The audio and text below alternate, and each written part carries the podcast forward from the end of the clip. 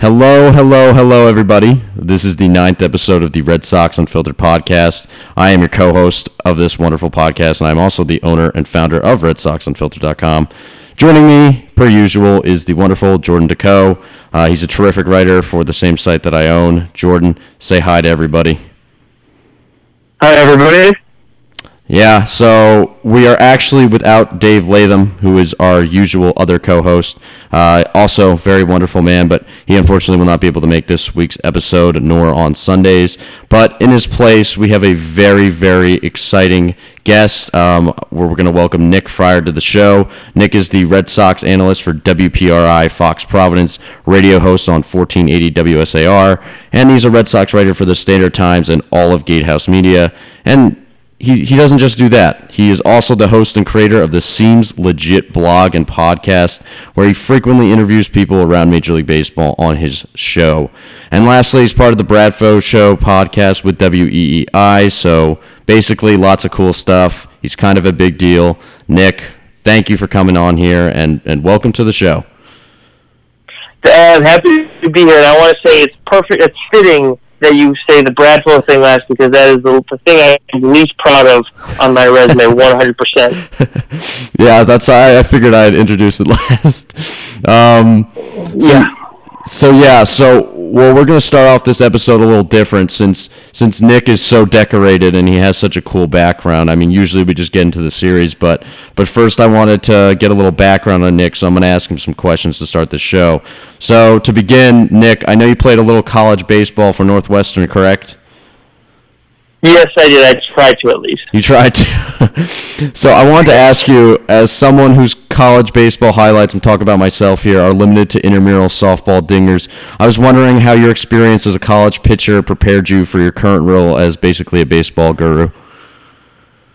Uh, you know, there were a couple things that I think uh, that were a big help in terms of getting that experience. One being around the locker room all the time, you know, a lot of these guys, now don't get me wrong, I, I would get a sideways look from Joe Kelly if I asked him about uh, something in terms of his strategy or, you know, uh, so, you know, Dustin Pedroia may think I'm, I'm weird for asking if something bothered him uh, with his knee in terms of lateral movement or deceleration and acceleration, but um, that background has kind of helped me understand a little bit what goes into um, what these guys do on a daily basis, and it kind of helps me understand too their vernacular a little bit more. Because I mean, I'm not going to go and talk too much slang with them, but at the same time, I get a little bit of what they're going for. I understand how to ask certain questions sometimes and, and get the answer that I want. Now, don't get me wrong.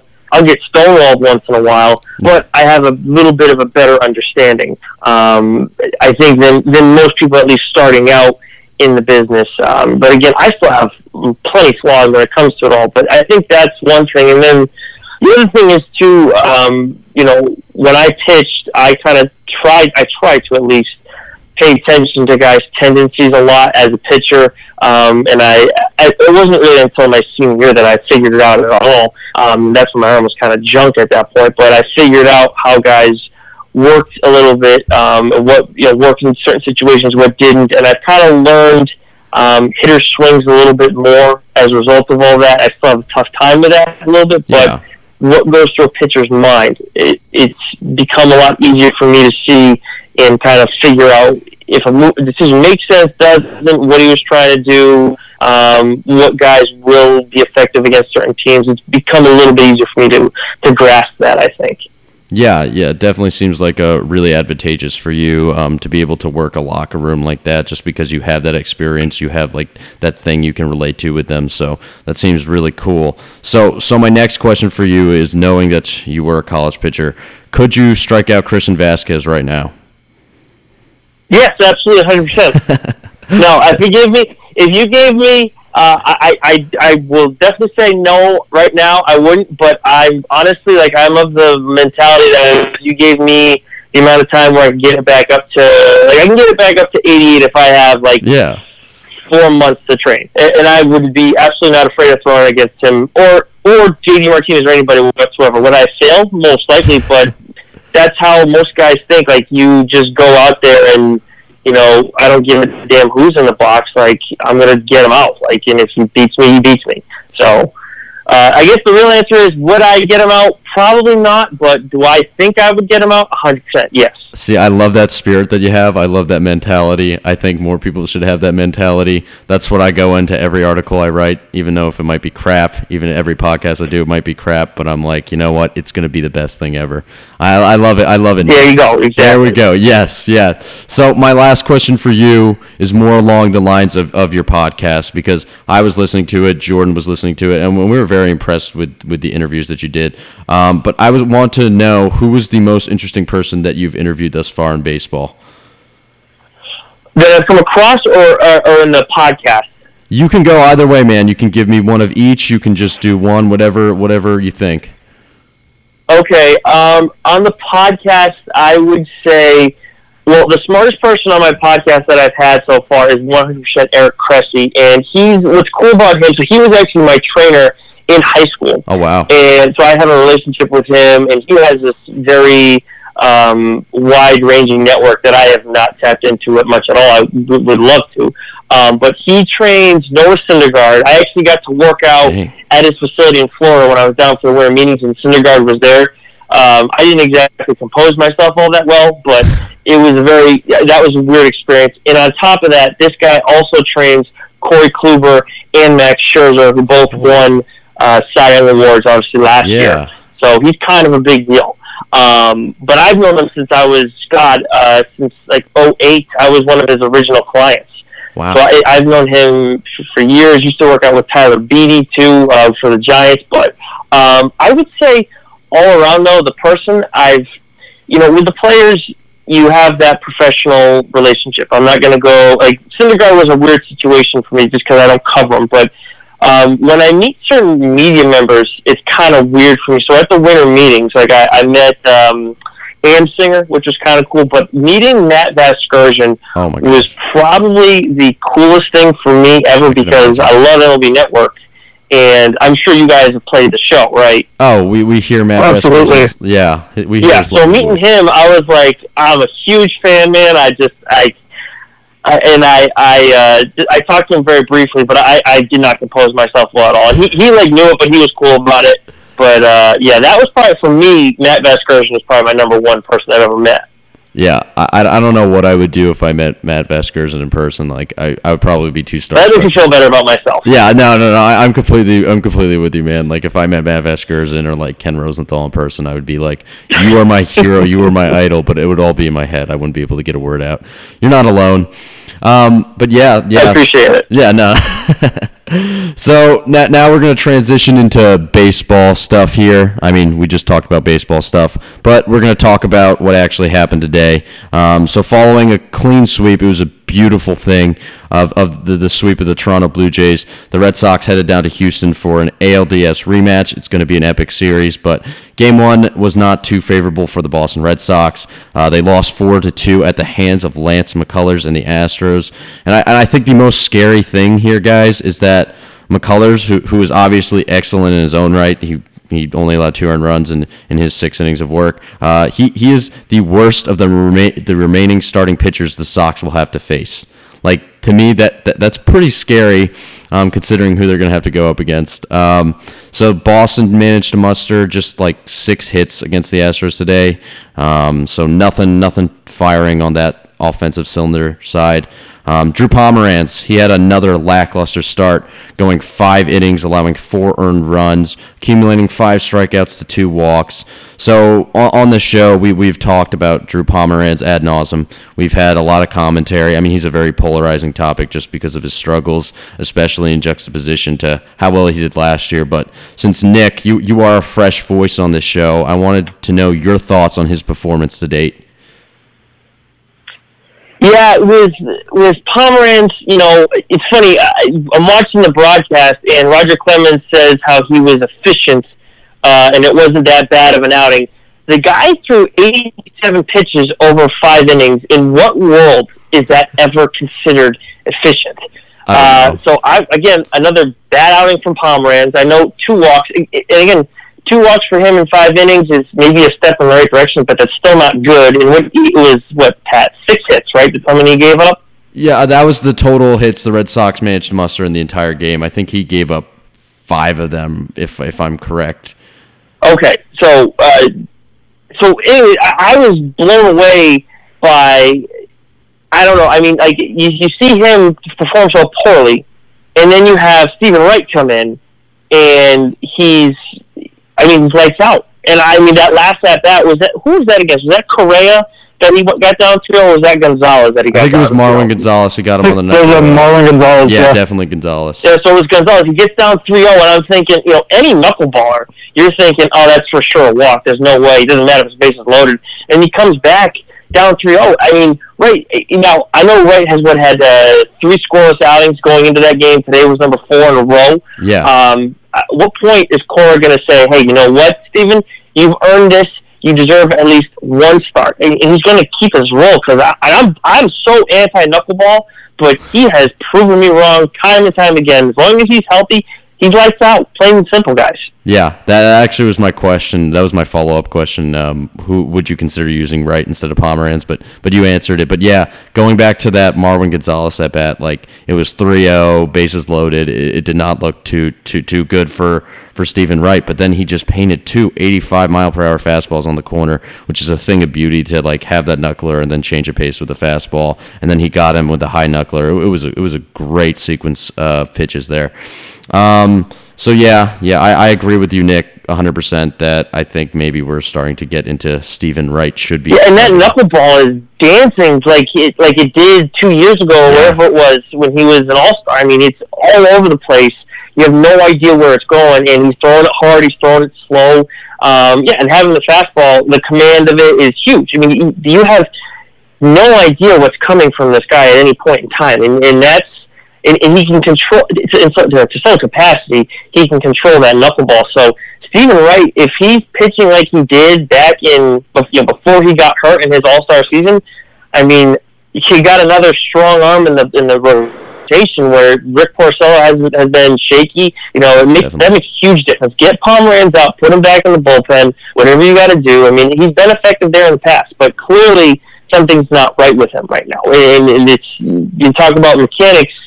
He's he's talked about being too rotational. I think that's it, hundred percent. That's why his curveball has not been as sharp. And again, he's throwing slower than last year. Yeah, yeah, definitely. Um, his curveball usage is down, and we, we've talked about that in, in the podcast because it it simply does not have the vertical. It actually has a lot more vertical movement than it once did, and doesn't have that that, that sharp break. Um, but yeah, so uh, Jordan, did you see anything from Pomeranz start today, or or even Steven Wright's relief efforts, which which was a thing of beauty that, that you wanted to comment on? I mean, I think we've touched on it. Um, I think Nick touched on it like very well. Um, it's funny. I uh, at the very beginning of the game, I was like, "All right, Pomeranz, Pomeranz going to make a statement against against uh, against the Astros," and then he gives up that uh, that two run home run to left field to, to Correa, and then like the, imme- immediately after um, after that, I was like, I was holding my breath like the the, the rest of his start. So, I mean. I don't like. Yeah, it was a so-so performance from Pomeranz. Um, I don't think it like it was his worst because like I think that what we've seen from Pomeranz was like the last couple starts that he struggled in is just like yeah, his workload has been bad, and then he's he's been giving up hits. Um, more, I think. I think yeah, like we said, we said um, he gave up six hits today. I think he's given up like more more hits than his previous starts. But um, I mean, it was an iffy performance from Pomeranz. Um, and then to follow up on on a Steven Wright, I mean, I, that was that at bat against uh, Gonzalez was just amazing. Um, and like I tweeted right after, I was just like, you know what? I wouldn't be surprised if uh, if Steven Wright just knocked out Pomeranz from the rotation. Yeah, I, I don't think anybody would be surprised. Um, we'll see how that progresses. Um, Alex Cora seems to have stuck with Drew Pomeranz thus far through these struggles, so we'll see when that leash actually is closed. But but for now, for now, it'll be something that only time will tell. But yeah, so this game did not go as planned for the Red Sox, but there's a lot more exciting games this week. Um, tomorrow, guys, I don't know if you know this, but there, there's quite the pitching matchup brewing. Um, it's going to be Chris Sale versus Gerrit Cole. So, like, my Friday night plans are shot. That that's what I'm doing. Like uh, there's no negotiating. That that is what I'll be doing. I'll be glued to that television set. So it'll it'll be a good time watching those two uh, aces on the mound. Um, so I, I, think there's definitely a question, and obviously we none of us will be able to answer this with any certainty. But the question that everyone wants to know is: Will Mookie Betts be in the lineup tomorrow? Um, Nick, what are your thoughts on his absence? I think you know Cora's been pretty clear with not just Mookie but with everybody that they want to kind of take it slow whenever a guy's injured. You know, Pedroia today gets that late scratch with his knee. Um, you know, taking his time with that. Uh, and there's you know been other guys in the process. Drew Pomeranz, which which makes this whole Drew Pomeranz thing even more curious because if there is something wrong with his arm, why are they trying to force the issue with him and put him back out there? Um, but I don't think there's any reason for concern. I know with obliques, they they can be. I'm not trying to like be a, uh, be not creative or whatever, but they can be a pain and and just continue to nag at guys. Um, so I think they have that kind of in consideration in the course of all this. And honestly, guys, you know, the Red Sox offense. I know they had that one game against the Braves, but there was no JD. And then tonight, you know, they're facing a tough pitcher in McCullers. This staff, like you said before, Pat, is ridiculous. Mm-hmm. Um, but, you know, in that Blue Jays series, they didn't need Mookie. So I think that they can afford to be without him for a little bit. Yeah, the, definitely, they definitely can afford to be without him. Um, obviously, you would want to have Mookie Betts in the lineup, but there are guys who, who are just raking right now. Um, Mitch Moreland, JD Martinez, obviously, he's he's been pretty dang good with the bat. Um, that's not a surprise to anyone. Xander Bogaerts, Andrew Benintendi is scorching hot right now. Even down in the order, Jackie Bradley Jr. is putting it together, and, and we'll talk about him later in the show too. So there are a lot of guys who are picking it up in Mookie Betts' absence, and I don't. He's obviously they can now can afford to rest uh, Betts until he's fully healthy, and hopefully this oblique thing doesn't linger too long for him, and hopefully it'll be a speedy recovery. You know what I imagine, how I imagine this going is the day Mookie Betts comes back, whether it's tomorrow, whether it's Saturday, whether it's somewhere other time in the future, is there definitely will be a three-run home run. Like I've already established that in my head, it's going to be a three home run performance, and it's it's gonna it's gonna be a thing of beauty. Uh, Jordan. Um, so Dustin Pedroia was also out of the lineup. Uh, it was with knee soreness, and it, it, was weird because he looked fine in pregame. Uh, NESN was talking about that. He seemed fine in warmups, and literally right before the game, they had to take him out. And Blake Swihart came in the game. Brock Holt went to second base. Um, what are your thoughts on Dustin Pedroia's absence, and how long do you think it'll be? I mean, I think I think it's just another case of, uh, of Cora being careful. Like midway. Like I think we're getting close to midway through the season here. Um, I mean, I mean, Pedroia has like he's just coming off a knee injury. Um, I think it's smart for for Cora to just for for Cora to be careful with um with his second baseman. Um, yeah, I, it was it was strange, but um, I think I think it's just a matter of Cora being careful with his guys and letting everybody know that um, you know, health is important to him. And like, if I can like just if I can um, go back to Mookie Betts for a minute, I mean, I think I heard Remy say that if this was a pennant race, maybe maybe it would be different. Maybe Mookie would be out there, and maybe that's the same case with Pedroia. But um, I mean, since we're not even at the to the, not even in June yet, well, I mean, we're a day away from uh, being in June. Uh, I think I think it's just a matter of being careful because once you get down the stretch, health is health is going to be even more important than it is now. I mean, well, yeah, health is always important, but I mean, obviously there are times where it's more important than other times. I guess. I didn't. I don't know if that sounded right, but you guys know what I'm trying to say. Yeah, yeah, we, we know what you're trying to say. Um, I, I think, yeah, I think that was a weird question on my end to ask if you knew that if Dustin Pedroia was going to be back in the lineup, but obviously no one can know. But yeah, we know Alex Cora loves to rest his players, and we, I, I love this strategy. Um, so we'll, we'll see how that progresses with both of them.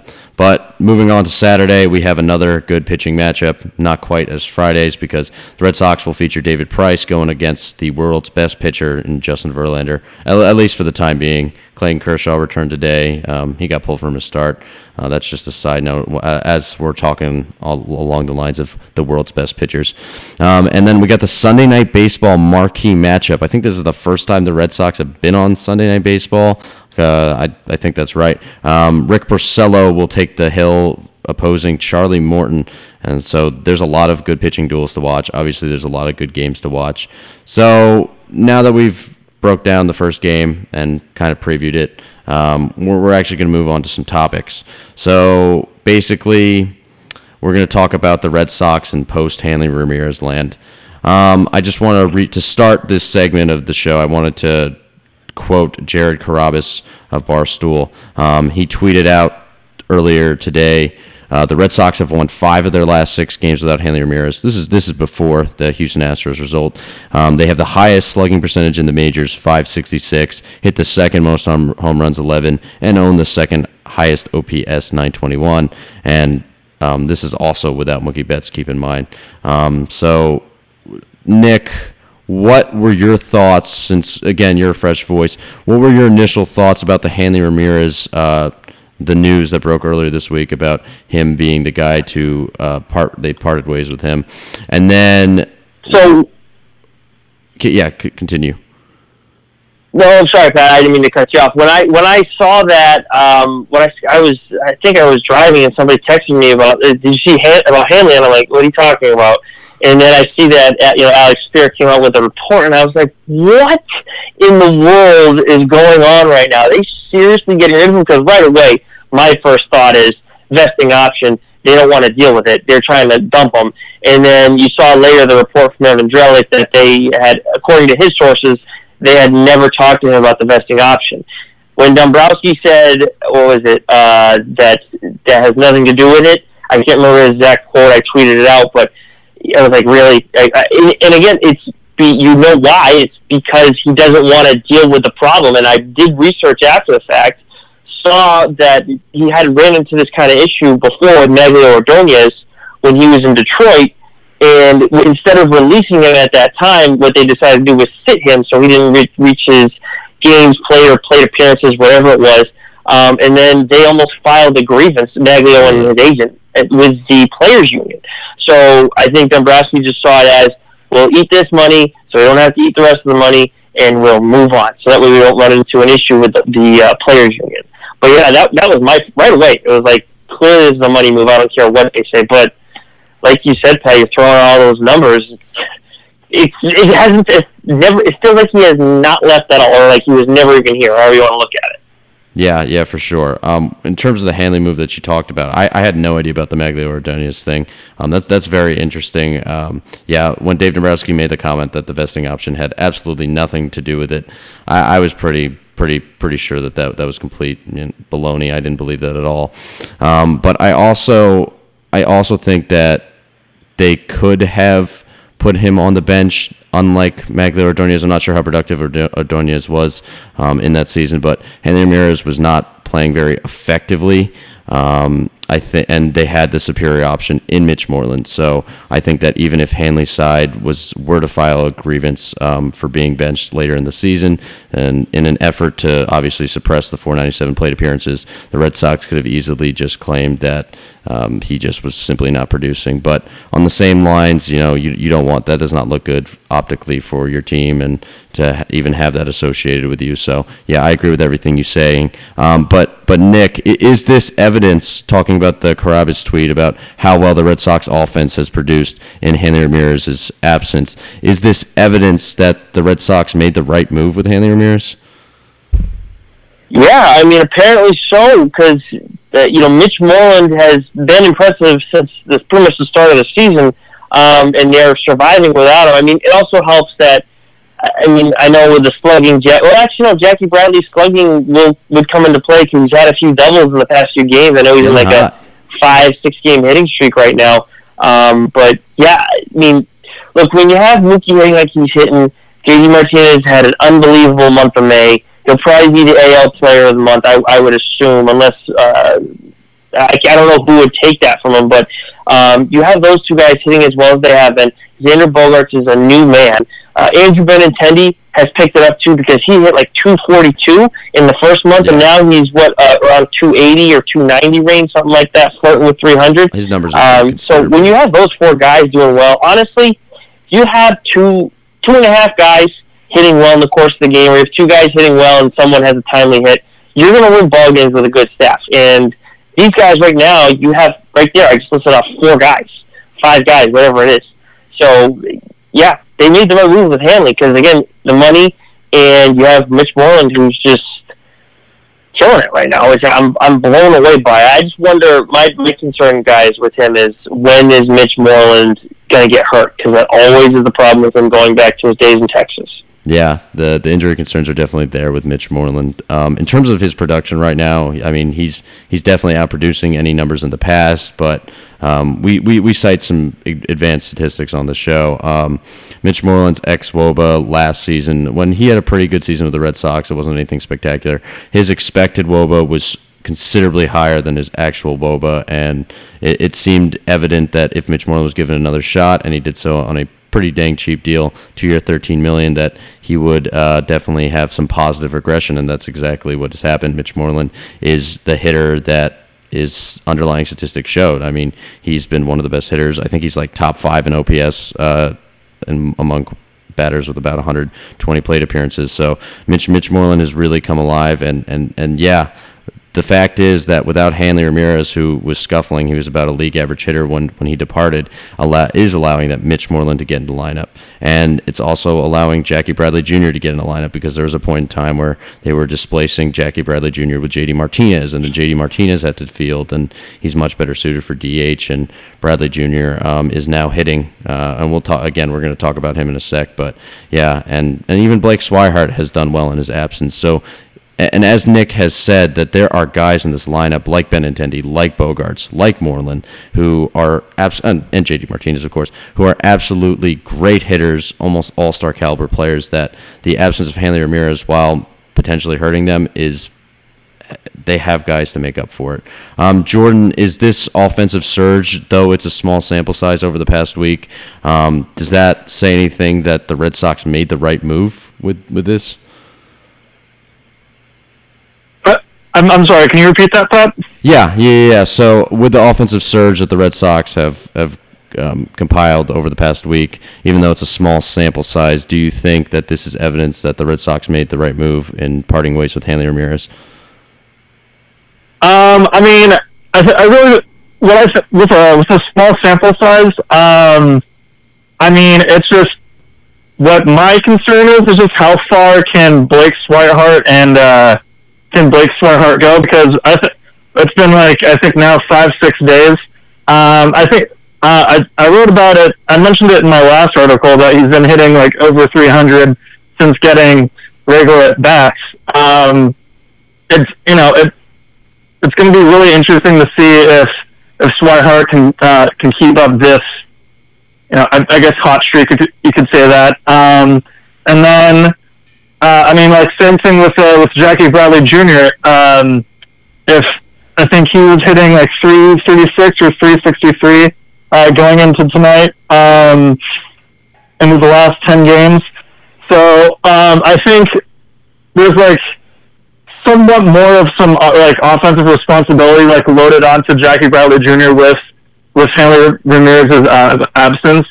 So I mean, it, like I, I think I mentioned to you earlier, if he can um, get some more like consistency and not uh, have this up and down, um, like I guess yeah, this kind of like up and down uh, tendency that he's been having uh, this, this season.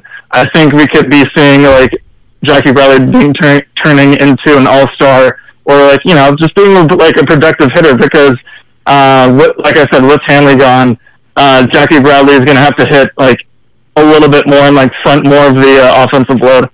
Yeah, definitely. And, and Bradley has always struggled with consistency throughout his career. So luckily, right now he's he's on the he's on the good side of the consistency mark. He, he he's on a hot stretch. Um, so before today's game, these were the statistic. He has posted a 444 average, 545 OBP, and a 667 slug in the last week alone. So that's sizzling hot. Um, so he dropped that leg kick, and ever since he's done that, he, he's been absolutely cruising. Um, so, what kind of production do you expect the rest of the way in 2018 for Jackie Bradley Jr., Nick? Was that, I, I kind of lost you for a second there. You got a little choppy on me. Was that directed at me? Yeah, sorry about that, man. So what I was asking That's was, okay. what kind of production do we expect from Jackie Bradley Jr. for the rest of 2018? Oh, okay. Yes. Okay. So, okay. All right. Well, I the problem with Jackie is his swing. Obviously, they talk about being long all the time. Whether you're listening to Lou Merloni talk about it, Jerry Remy, any of these guys who are experts when it comes to hitting. And you had that hit tonight off from Colors back up the box. Uh, what was that? Uh, there was an X back up the box. That was a double over um, Marisnick's head. And I, I put it on slow motion, uh, you know, as best as my TV does with slow motion. I was trying to figure out if his swing looks more compact. Um, because obviously he's hitting well. I mean, he's had a hit. He's had a couple multi-hit games too lately, and it looks like his swing isn't all that much different than, than before, at least from, from what I remember. I'm sure there's some slight alteration, but I mean, for these guys to make that change on the fly, it's it's not that easy, and to still be successful. Um, is there some difference? Maybe, but he's still kind of dropping the back of his, uh, you know, his, the head of the bat before he gets in the zone, and that's usually where he runs into those problems where he starts yanking balls into the dirt, um, and he can't get that power to right field. So I don't know if we can. So what we're seeing right now, I don't know if we can expect that going forward. What I say about Bradley, I, now don't get me wrong, on, on WPRI, I predicted going into the year that Jackie Bradley would be the surprise of the year and hit like 290. Clearly, I was wrong there. But if you get 240 out of him by the end of the year and he hits 15 bombs, I think we're going to take that with the defense that we've seen from him because, yeah, obviously it makes a huge difference. And the rest, the way the rest of the lineup is constructed, the weak points really are him and catching position so far right now. So I think he can survive without those two. Oh yeah, I think the Red Sox offense can definitely be sustained with, with their their all star level production without JBJ um, hitting like he has in the past. But yeah, I, I, think you can still squeeze like a two win 90 WRC player out of him, low 700 OPS. And I mean, considering how putrid his year started, that that would be a very welcomed outcome. His batting average on ball in play is still low at 264, so there may be some positive regression there too if that starts creeping up near his career norm, which is around 300. Um, balls start flying into places where defenders are not, then he's going to start his average and all his numbers are going to go up with that. But the thing about Jackie Bradley Jr. is he I think I, I, mentioned the leg kick already, but he the fact that he's dropped that leg kick has, has been huge for him. It's allowed his swing to be a lot more fluid. There's not as much movement, and and I think uh, you you out Nick you outlined a lot of great points about Jackie breaking down what JBJ's done different with his swing. Um, but I, I've I've been a Jackie Bradley Jr. believer, man. I I've always have been, and and I'm really I'm really excited about this stretch, and I and I think that he's not struggling because there was a period of time when pitchers there was like a stretch of 37 pitches where 34 of the 37 pitches that Jackie Bradley Jr. saw were all fastballs and they were all low and in the hands. And Jackie Bradley Jr., quite frankly, could just not make contact with them. He couldn't catch up with the heat. And it was in the same place. And now that he's got that rhythm, now pitchers are starting to throw him more off speed and breaking stuff. And that's backed up by the numbers. But yeah, I think I think Jackie Bradley Jr. is is is, is going to turn it around, and I think that we're going to see some some really good JBJ production going forward. I think you know obviously he has struggles with consistency, but yeah, I'm very bullish on JBJ personally. Um, That's got to be a tough existence, Pat, because he has gone through a lot. I'm sure you've caught a lot of crap for that over the years. I have caught a lot of crap for my unwavering JBJ support. I actually wrote an article earlier in the year about how everybody should leave JBJ alone and how there was statistical evidence that he was going to come back and and that was like in mid-April and then it didn't happen for a very long time and like I've I've been hiding under a rock ever since. But now that JBJ is starting to hit in the past week, you know, I've I've been able to come out and, and see the sun. So yeah, it, has been it's the been thing, it's been a good week for JBJ. The thing about fans. the go ahead, sorry. No, you can go, Nick. The, the, the thing the thing about the the anti JBJ people that kind of annoys me, and I get like it, at some point, you know, defense isn't enough. You have to hit. I agree with that 100. But I get annoyed with like you know like Adam Jones from 98.5. I, I, funny follow on Twitter, but God, the most anti JBJ person ever. and he talks about Pillar and Kiermaier and how these guys are so much better than him. It's like you know the thing with Jackie is that guy gets unreal reads off of that. And I did a whole thing um, for you know the Bedford Standard Times the Providence Journal when I was down there at spring training. I talked to him about it, just me and him. He explained it all, how when he started doing it, all this stuff, blah blah blah. You guys can go read it somewhere, find it. But he, he talks about it, and it's like this is why he is better than Kiermaier, and this is why I kind of don't necessarily care about uh, some of the stats that come out there because, like in terms of defensive metrics, because Jackie makes some of these balls, some of these catches that he makes look like, oh, you know, no issues, he, got, he can't under it, because he knows right away. He has that amazing read off the bat and, and way to, I don't know, read it off the angle, whatever, uh, the way it hits the bat, but he knows the pitch is coming, all that. So when he makes a catch that's like a difficult catch too, like he had that one, I believe it was in the last game oh of the, the Toronto series, might have been, Off might have been Friday's game, I can't remember. Uh, what day was it? I, th- I think it was Friday, and it was off the bat of Kendry Morales. Oh, not Friday. It would have been no, well, Wednesday. Wednesday. What am Wednesday. I yeah, yeah. Wednesday. Sorry. But that catch was a tough catch for anybody to make, but right because obviously it looks like it was difficult, and it definitely was. But for Jackie to have that tough a time with it, to me, that becomes that much tougher of a play because it, they're always easy for him. So I just his defense. Look, hitting 190, you you unless you're a catcher, you can't justify that. But Jackie Bradley's defense is still, I feel like, underrated and I don't think the numbers even back it up enough to sh- to express how good he is on defense. Yeah, as somebody who's a huge advocate in the numbers, but also a very you know big proponent of JBJ, and and I, and I watch JBJ on a regular basis, I can tell you right now that the numbers do not do JBJ bus, uh, justice, especially in terms of like defensive run save and UZR ultimate zone rating.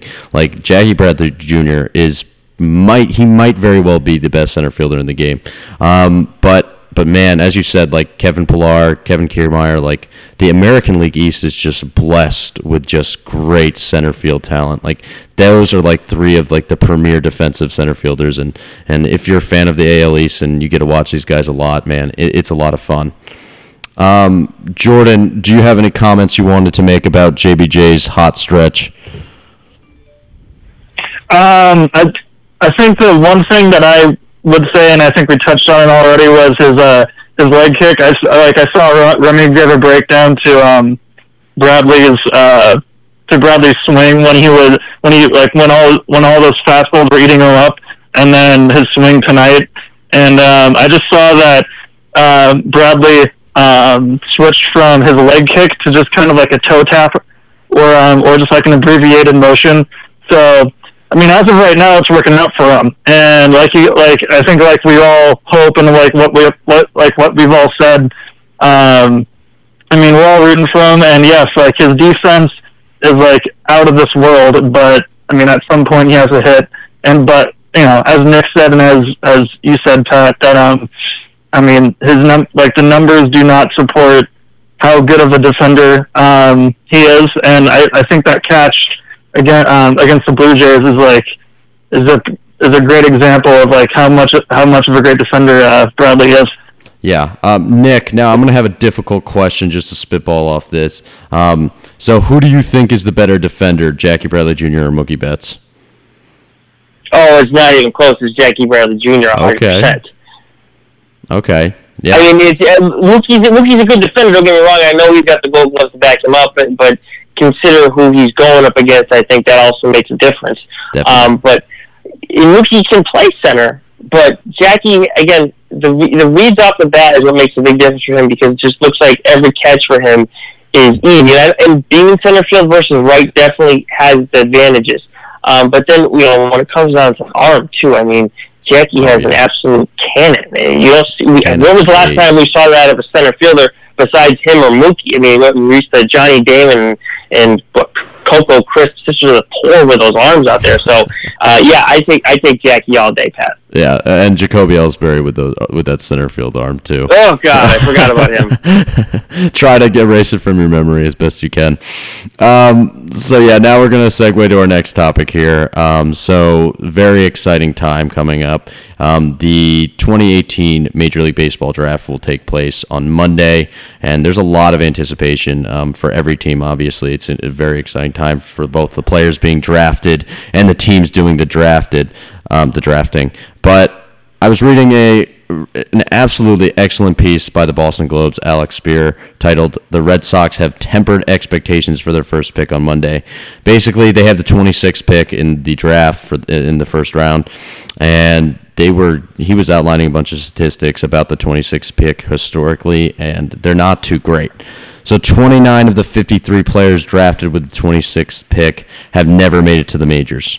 Uh, there are only three All Stars from that group: Hall of Famer Alan Trammell, Dan Plesac, amazing reliever, um, MLB, uh, as people may know, MLB Network uh, personality, and then Dave Henderson. Uh, so they're the only All Stars to come from that that position in the draft. And then the last player taken 26th overall to make the majors was actually Blake Swihart. So that's pretty cool. Michael Chavis was actually also taken um, in the 2014 draft with the 26th pick. So the Red Sox have had a lot of 26th pick. That's that's that's, that's kind of interesting. So the average baseball reference WAR for those players in their career is an underwhelming 2.6. Um, again, like this is just random variance. It's probably just crapshoot. Kind of just yeah. There's no curse with the 26th pick. It it's just how it is, especially because it's a late round, first round pick. So, um, Nick, who do you think Boston should be looking at with their first pick in this draft? Oh man, uh, you know there was that kid from BC High that I know there was some level of interest. Um, the pitcher, and I can't recall his name, but he I guess elected to uh, go to college and pitch. I think at Virginia Tech. But you know the name that I got that I heard thrown out uh, tonight that I didn't realize was talking to um, talking to the Red Sox was uh, was Cody? Is it Cody? Yeah, Cody Clemens, uh, Rogers' kid. He's a lefty hitter um, I'll say this too, like we talk about, I talk about with free agents all the time, how the Red Sox need to have somebody where you like that assesses the talent that they deal with, the, the, the guys that they bring in that they consider signing as free agents.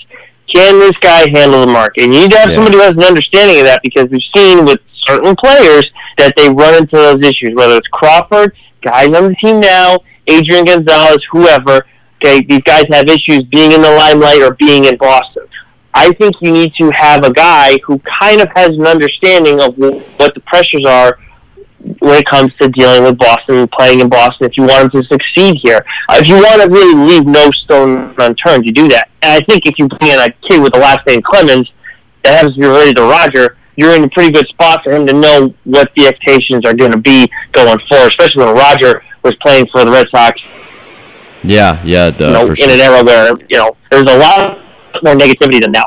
Yeah, definitely. The the actual be able to handle the Boston spotlight is, is very important, uh, especially as you said, because Boston is such a tough market to play in, and, and we've seen guys faltered like Carl Crawford, like Pablo Sandoval. So I think like that the actual like the intangibles are very important, um, even more so when you're getting a guy to play at Boston for the long term. Um, so some guys I found that were interesting that the Red Sox potentially may be looking at. So they're very wide open, uh, according to that article from Alex Speier. Like they're looking at all guys. I mean, obviously they should be. They should take the best available player, but they're not like sticking to like one demographic. Like there's not an, like a, a standout class this year. Um, they're looking at college pitchers. They're looking at college hitters. They're looking at high school hitters. They're looking at high school pitchers. Um, but yeah, some guys that were interesting was. Uh, Ryan Rollison, uh, left-hander out of Mississippi, um, he's got a repertoire that scouts believe is is is um, major league starting pitcher potential. He's got a fastball in the mid 90s and can touch 96. He's got a nice curveball and changeup, so a, a good three pitch mix. Obviously, you might want to add another pitch to diversify things up, but there are some concerns with his delivery, and, and he hasn't had the best season this year. His statistics definitely fall off after a very strong Cape Cod League uh, performance.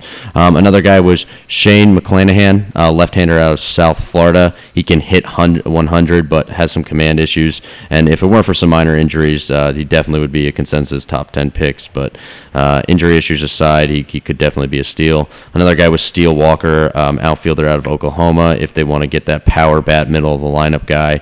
Um, and the last one was Seth Beer. I don't know if you guys have heard of Seth Beer, but he's quite the polarizing um, college prospect. Um, he's first baseman slash outfielder out of Clemson, and dude, this this guy's got so much power. I was watching some highlights the other day, and and when I was in Greenville over the weekend um, covering the Greenville Drive Single A for the Boston Red Sox, everyone was raving about this kid and, and how they wanted him to the Red Sox to draft him because it would be really good for the Greenville Drive ticket sales. Because if they get Seth Beer there, oh my gosh, people are to go crazy. But um, he should be able to hit for power and draw walks. He should be a good OBP and good slug guy. But his defense is very much a question. Um, he's polarizing, but he may profile as a future DH. I'm not saying he's going to be the next David Ortiz, but I, uh, he's the man. The dude's got power.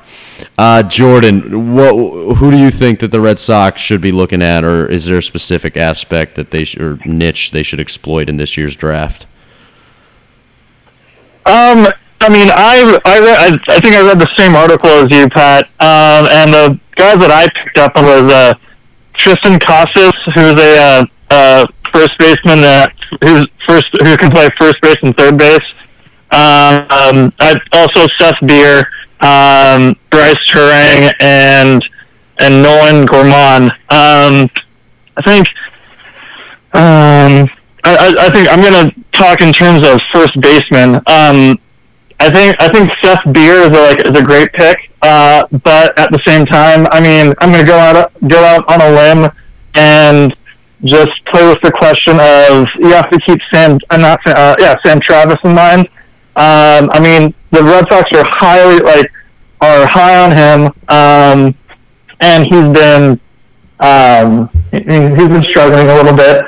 Um, so I think what like whatever pick that uh, the Red Sox do choose, uh, they, you do need to keep Sam Travis in mind.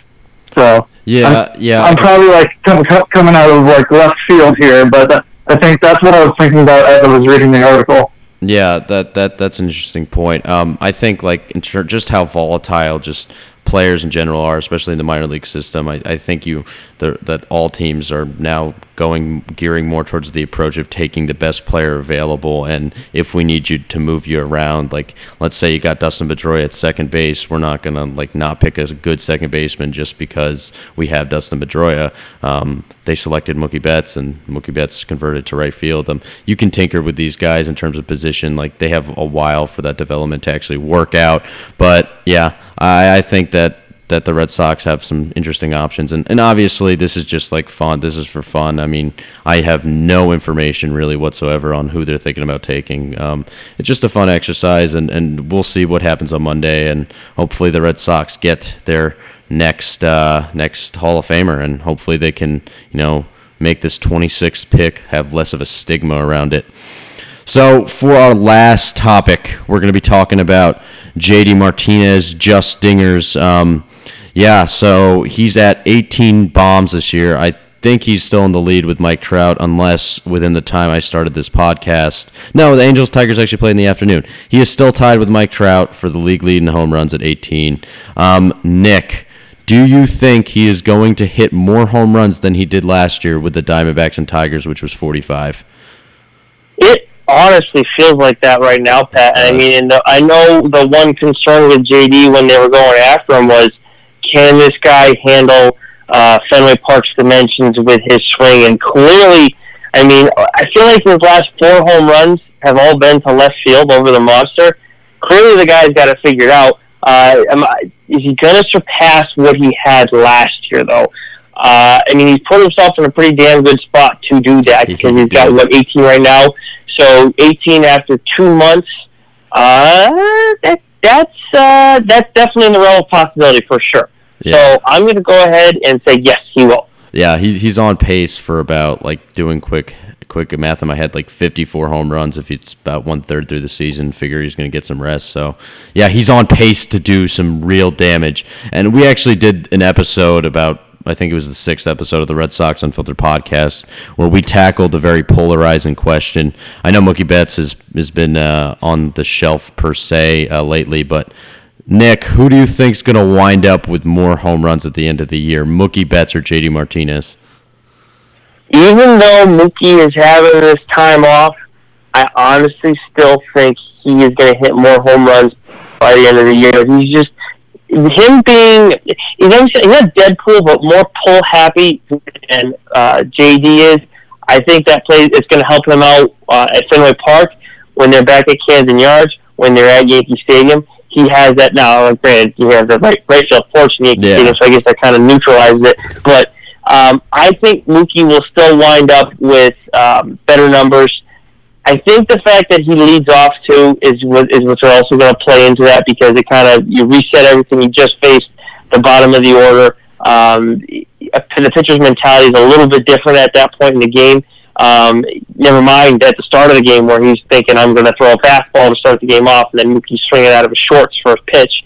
Um, but I think he has that advantage where you have Benintendi behind him, and then they're still thinking as much as as much as Mookie might be the best hitter in the lineup, I think JD scares people more than anybody else, and I think that kind of helps Mookie because guys are already thinking, all right, I can't let him get on base because JD. That means JD's going to get up this inning, or it means he's a, he's a batter away if he's hitting third that day. So I, I think Mookie has the slight advantage. Yeah, yeah, yeah. That, that's an interesting point you you brought up about the guys behind him, and and yeah, Benintendi is definitely formidable behind Betts in the lineup. Um, yeah, as you allude to, Betts is definitely more of a pull guy. Uh, I think he has one opposite field home run this year, and it was in a game against Toronto in Rogers Center, and, and I was pretty blown away. But Mookie Betts has such good play coverage. Like this guy is taking like 95 miles per hour fastballs high and away, and he's pulling it over the, into the monster seats. It, it's incredible, like the extension he gets on his hands, and, and I was able to control the bat and, and take it way deep and uh, over the green monster. But JD Martinez is more of an all around swing.